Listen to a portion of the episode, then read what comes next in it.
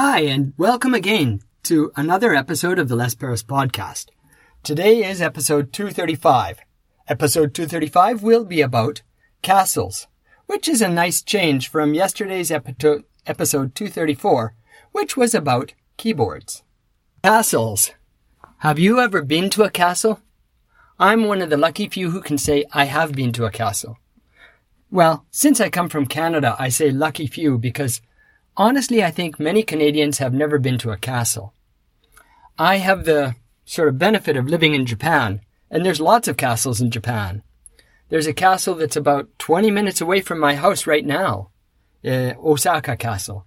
Now, that's not a great example because it was rebuilt and it's not built in the classic style. It was sort of built out of concrete. But it still is a replica of the original castle, and you can see real castles in Japan.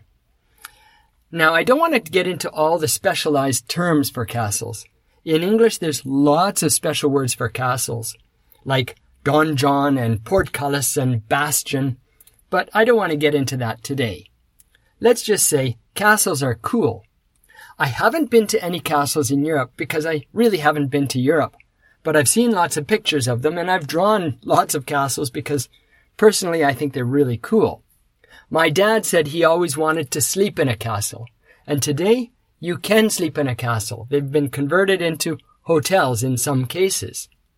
On the other hand, some of the castles that you can sleep in, they don't really look like castles to me. They look like mansions, really elaborate houses.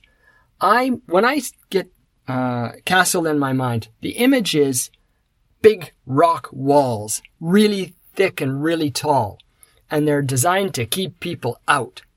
And that's the coolest thing. I don't think that it would be really comfortable living in a castle. Probably in the winter they're freezing cold, and the ventilation is not very good, and they're probably damp as well, and almost certainly dark.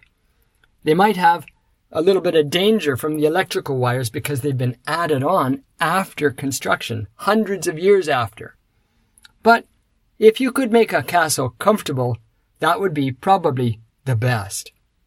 Tell me, have you ever been to a castle? And which castle would you like to visit in the future? Thank you for listening through to the end of this episode of the Les Paris podcast. We're now at the end of episode 235, which was about castles. I'd be so happy if you could come back again tomorrow and listen to episode 236, which is about rainbows.